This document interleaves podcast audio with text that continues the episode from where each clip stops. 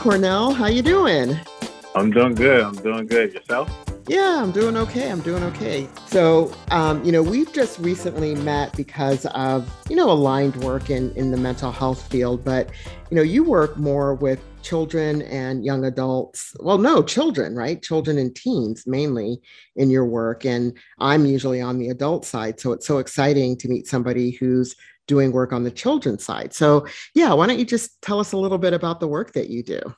Okay. So, um, our work isn't directly with the kids, but everything we do is all about the kids. Um, so uh, my organization is the California Alliance of Child and Family Services. That's our membership organization. We have 157 plus members all throughout the state of California in different uh, mental health and behavioral health services. We're talking about foster family agencies, uh, short-term uh, residential treatment programs, things like that. And then we have the catalyst side where my focus is more on the catalyst side of things. And we use that to take the work that we do for our members and with our members and broadcast that out to the public because we want to make sure that anything that touches families and kids, and that's just about everything, yeah. uh, we want to have our hands and help and, and help uh, the marginalized communities. So, how did you even get into this work? Uh, interesting. So I was um, I was an attorney before this, graduated law school. I mean, right probably halfway through law school, I realized I didn't want to be a lawyer long term. Uh, I know expensive route to kind of figure that out, but that's what happened. And I knew it'd be a stepping stone. And so as I was practicing, I was always looking at other opportunities. A lot of my side projects were always community based. I helped a group of teachers organize a charter school. I helped uh, a friend of mine started a nonprofit that's still getting up and running that focused on giving young people with social workers professional experience and development. And then I'm always just looking because I was working for Liberty Mutual at the time, defending insurance companies, great company, but defending insurance companies isn't, you know, like uh, the heartwarming stuff. And so, oh wait, what are you I, kidding? Right? You're kidding. so I was looking and I saw this opportunity, um, and I submitted my resume. I showed my wife the job, and she said, "That's that's you. Like everything that they say, that's what you want to do." I didn't have necessarily the experience, but I met with Chris, the CEO. We connected. I met with the team. She kind of came back and said, you know, the experience, you know, is, is questionable. And I pretty much said, you have to give me this job. I showed her the books that I was reading. I showed her all the homework that I was doing. I said, I'm, I'm ready for this job. And then uh, met the rest of the team. And, and here I am one year later. Wow. Wow. That is well, first of all, that's persistence. And I love that you did that in a job interview. Like, no, you must give me this job. You shall give me this job. Uh, did you like do a lawyer thing in the middle of that? No, I'm just kidding. I know you did it, but um, well, number one, I'm so glad that you know you're you found what your passion is, right, and that you aligned what you wanted to do, not so much what you were trained to do, but what your heart said. Yeah, I have to do this, and this is how I'm going to do the work. And you found something that's a good fit. So, what kind of work are you personally doing at Catalyst Center um, in your role there?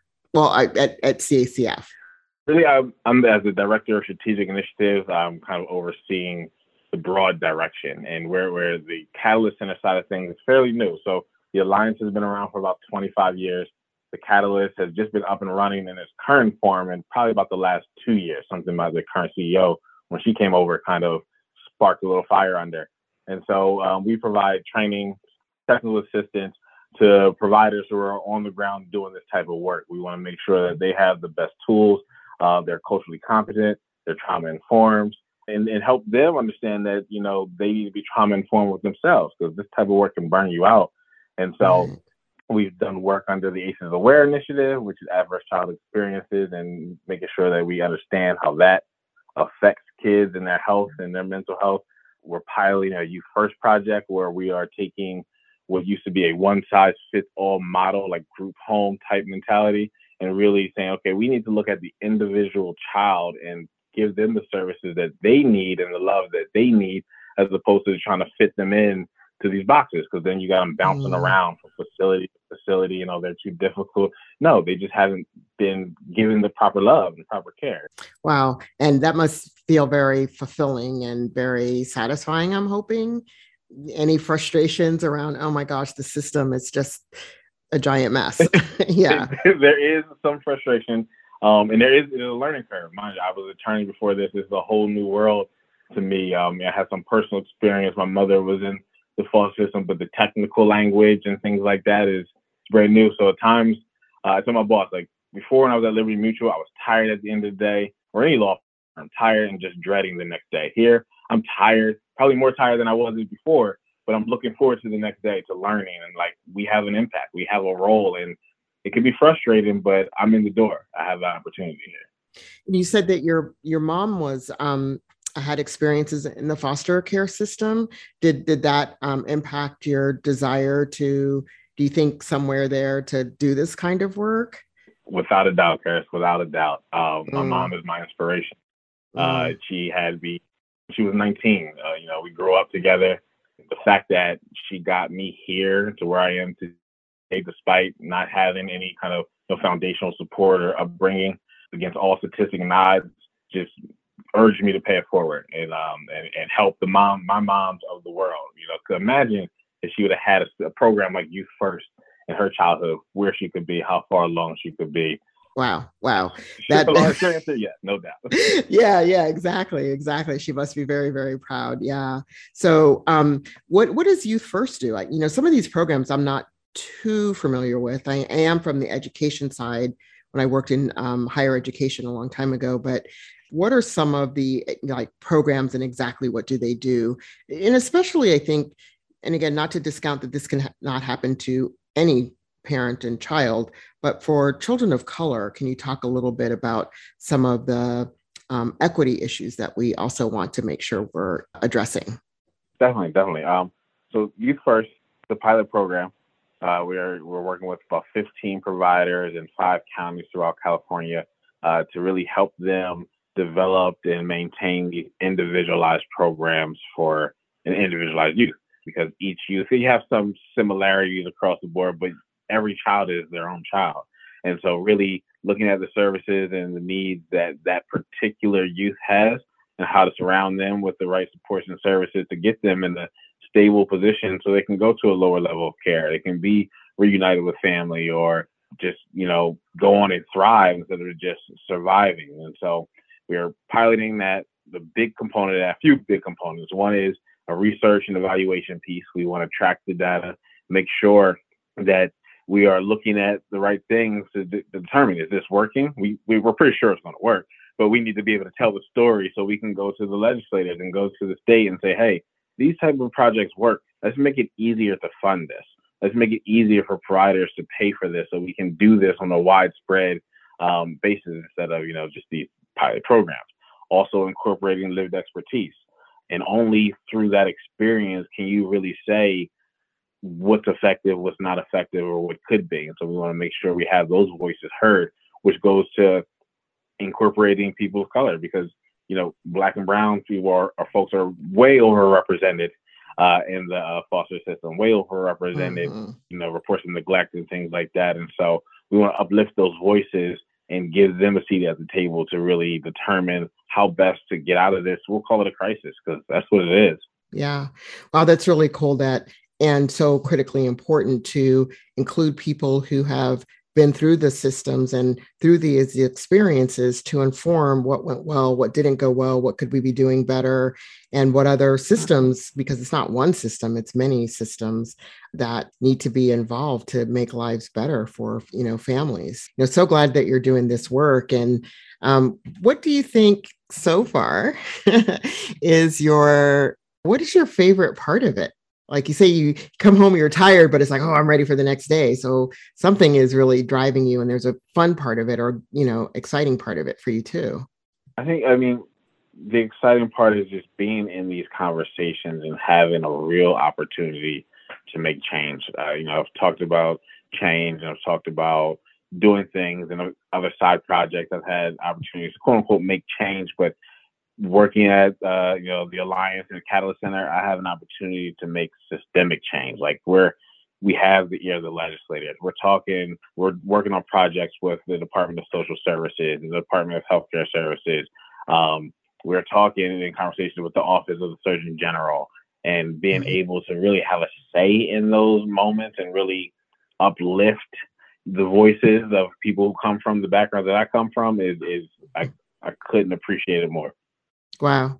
I'm almost speechless, which is so rare, but I am I am a little speechless because it is one of those things that you know sometimes we lose hope you know that you know things might not get better or we don't see people that look like us you know we don't see black males we don't see black females we don't see latinos or other you know folks of color at the leadership level you know doing some of the work. And i think it becomes you know you become the evidence for other people. You become the i don't like to use the word inspiration. That feels like inspiration porn kind of oh, i'm not into that. But but certainly i think it it uh, they say i'm the evidence that you're the evidence of oh look see what can happen and what one can do and what one can aspire to do. So i think that's really really really important. I mean do you ever get to um, work directly with the kids or is it more kind of at that policy administrative level? More at the policy administrative level. Um, I will say that as part of this Youth First project, I'm kind of uh, spearheading the lived expertise portion of it. And with that, we want we don't want just people. You know, there's some people who have lived expertise and they've been doing this work for 20 years. But we want people who maybe are currently in the system in the foster system, or who are just in the foster system, who have a, a fresh perspective. So that'll give me an opportunity to work with the kids a little more closely there.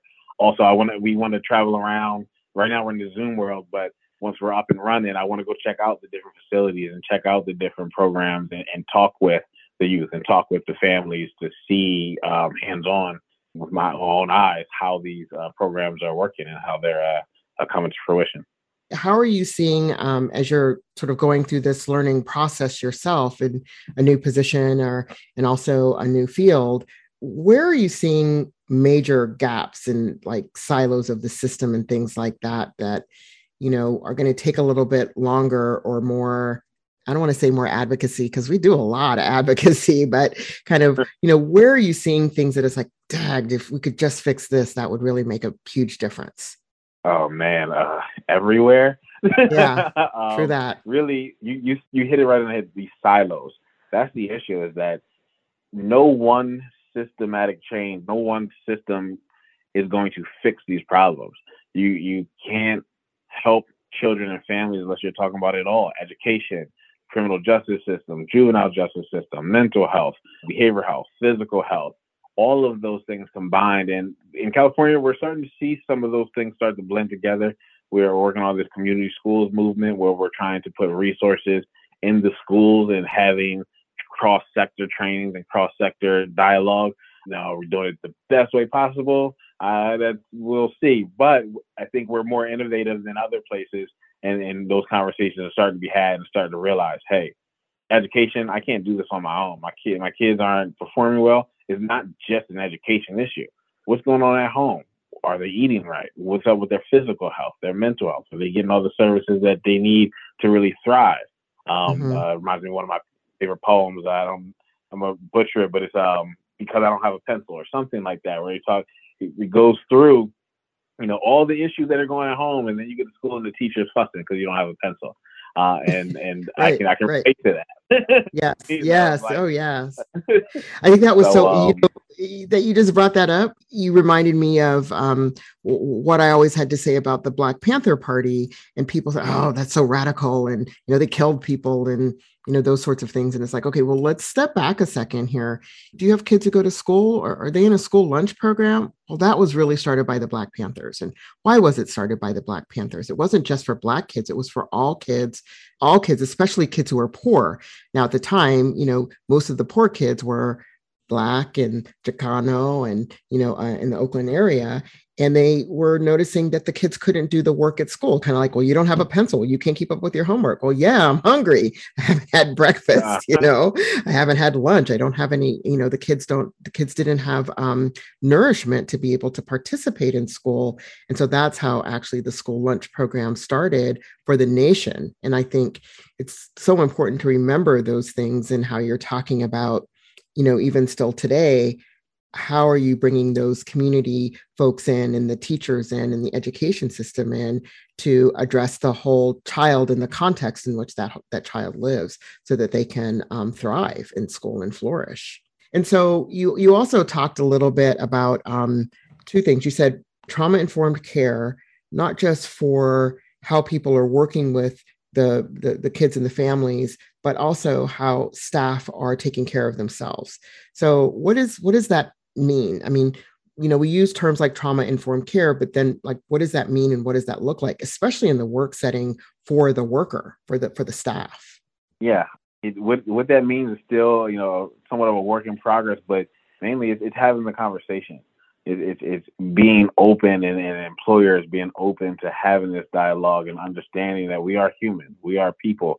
I could have a great life and not have any trauma that I've gone through, but then constantly seeing people I care about traumatized and re-traumatized and re-traumatized, that could take a toll on me as well. It, it does mm-hmm. take a toll on me, and so it would take a step back and and breathe and at least recognize it and address it is, is the first key step and then it's more about you know do we do we need to have more counseling? Do we need to have more listening sessions? Do we need to have de-escalation sessions to kind of unwind and, and get our minds back into and our hearts back into a place where we can be the best that we can be for the people that we want to serve.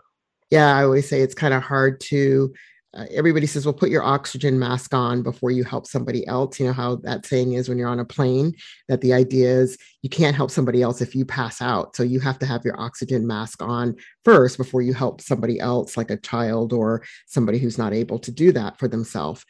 And I used to use that analogy, but I thought, you know, if I'm putting my oxygen mask on at that point, something's already gone wrong. The plane is going down, the oxygen levels have fallen, like we're in crisis mode and I'm trying to figure out put my so so I like to say, you know, um, make sure that the your cup is full. Um, and sometimes overflowing because it doesn't take much to empty our cups, you know, and then how do we kind of monitor, you know, where's the level of my giving and also that giving being either revisiting trauma or causing trauma because it's constantly kind of like working with people who may be struggling and you want to take care of yourself right because you, you got to be present for the person that you're you're helping you're right I always thought that was my saying. Put your oxygen mask on first, but we don't want to put we don't want the plane to be crashing. Let's uh, let's yeah. fill ourselves up before that point. I like that. yeah, yeah. I, I was reading that. I was using that analogy. You know, it's uh, at a at a presentation while I was getting ready to, and my my uh, panelist or, or, co-presenter was telling me, oh, I don't know if I like the oxygen mask analogy, and I was like, oh man, I was going to write the airline company and get a bunch of oxygen masks to kind of like really illustrate what happens. And, and, and they were like, well, the plane is already crashing at that point. Do you think that's, I was like, you know what? Stop talking. Enough said. I got it. I got it. Thank you for sharing. I'll use a different analogy. So yeah, a lot of, a lot of people I think talk about sort of, you know, filling your cup, making sure your cup is full. And I, I think of it as overflowing because it take it doesn't take long for that cup to like go down. I'm just like, keep it overflowing, keep it overflowing, um, which that overflowing is also part of my self care. What am I doing to keep it overflowing? There's self care embedded in there. There's checking in um, on how I'm doing and how I'm reacting to all of the things that are really tough to deal with. But I think in our work, and you can tell me if you've seen this, we see people who are flourishing because of the work that we're doing and that can also be kind of like nourishment or do you find that um, in your work even you know as you're doing your work? Yeah definitely. When we when we see some of the policies that we supported and enacted and actually have the effect that we desire them to that doesn't always happen. Policy and on the ground sometimes very different but we're an opportunity at the alliance where we can see okay we effectuate policy our members are implementing on the ground. Eh, it's not exactly the way it was supposed to be, and then we can go back and say we need to readdress this policy. And, so seeing that process and seeing it help definitely, definitely uh, is cup filling. And so I'm curious because uh, you know I, I look to you as, as as a mentor. So I'm wondering, talking about self care, talk about self care sometimes, and it's just like basic necessities. And I think it's a little bit more than that. What, what are some of the things that you kind of yeah. do for self care? yeah. Um, I, I'm learning to say no. no, not gonna happen. Um, I say it much more politely than that, but but I'm learning to say, oh, I can't do that right now, or can we can we can we push that out, you know, for another week? I'm fortunate I can do something like take a day trip to the beach I love to swim. I love the water. I don't like the beach. Um, that sounds so odd. But what I'm finding about the beach is I love the sound of the water. I love watching watching the waves, watching the people. It's just super duper relaxing. And sometimes I'll take my laptop and, you know, I'll work at the beach, but it has a different feel. So it's things like that where it's like sometimes I just need to be in a different environment. The other thing I like to do is take pictures. Um, and every people have heard me talk about this is to use my uh, mobile phone, take pictures of puppies, my dog, anybody's dog, flowers. And, and I like looking at like, you know, fallen leaves on the sidewalk. To me, there's something about a fallen leaf on the sidewalk. It's like, ooh, that's the cycle of life or something. I don't know. So I have lots of pictures of fallen leaves and flowers on the sidewalk, but I'll put them in different folders and I use those folders for uh, if I'm feeling um, sad, let's say, I like to look at the puppy pictures and there, there are cats in there too for the cat people. There are cats in there. So they're, they're kittens and cats and basically pets. And I'll look at those when I'm not feeling like I just feel like oh, I can't, I can't take it, or I'm sad, or I'm, you know, really feeling down. Um, and then other times, if I'm like anxious, I do like to look at the the flower pictures or the leaf pictures. So yeah, I do a couple different things. What, what do you do? I like that. I like honestly, I've been I haven't been very good at it lately. Work's picked up, um, and I love my work, but it, it has definitely. Sometimes at the end of the day, I'm just like, ah. But um, I, I play some video games. I don't know if that's the healthiest self care, but I just kind of I, I, go through my binges sometimes. Like my Xbox will sit there for months touch, and then every day for a week I have to work. I'm like, ah. And my, and my wife is lovely. She's like, no, please go play. Mm-hmm. go play. Mm-hmm. So I, I do also do love the beach. Um, I actually just took a trip to Mexico with my brother-in-law, mm. like kind of like you. I don't necessarily like walking on the beach, but I love the sound of the ocean. I'm trying to convince my wife to move to San Diego so I can just drive by the beach you know, on a daily basis. Yeah. Back into playing basketball. I love playing basketball. That allows me to get out some frustration sometimes. I have a very mm-hmm. competitive nature too, so I can channel it there. Mm-hmm. Uh, um, I just started counseling. I just mm-hmm. started uh, seeing a counselor. I think I've had two sessions so far, and it's been interesting. Mm-hmm. Most of the time, I tell myself, "Oh, I'm fine, I'm fine," but I've been telling myself that my whole life, and so I know I have an ACEs score of like nine, maybe 10 mm-hmm. mm-hmm. mm-hmm. needs to be addressed, and so it's, it's interesting, but um, it's, it's been good so far. So that's I'm so glad you said that because I think again this is you know black men in therapy, black men in therapy. Let's just you know let's just talk about men in therapy. No offense to the men, I'm just saying y'all know what the statistics are. But you know, so I think when we can talk openly about going into counseling and being able to, you know, I think a lot of us and a lot of people say I'm okay, I'm okay, yeah, I'm fine, I'm okay, I'm okay. You know, being able to have somebody else to talk through stuff with. That's that's sort of the role of a of a counselor. It's not about i'm going to label you with a mental health condition or you know say that you've had all this you know trauma which may or may not be the case but at least it's a I, I like to think of them as an impartial person that i can kind of dump my stuff on right?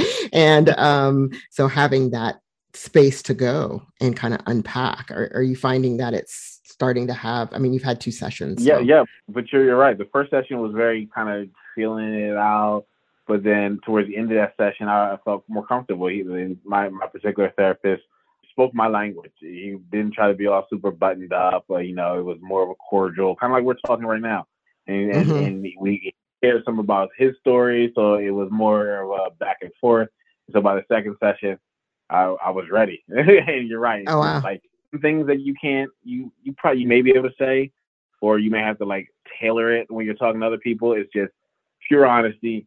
This is what's on my mind. Let's talk about that. Wow uh, wow.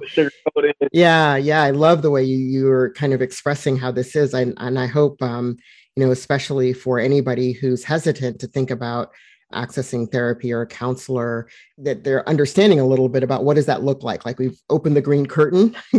This is not yeah. a tv show. This is a podcast. Or real people.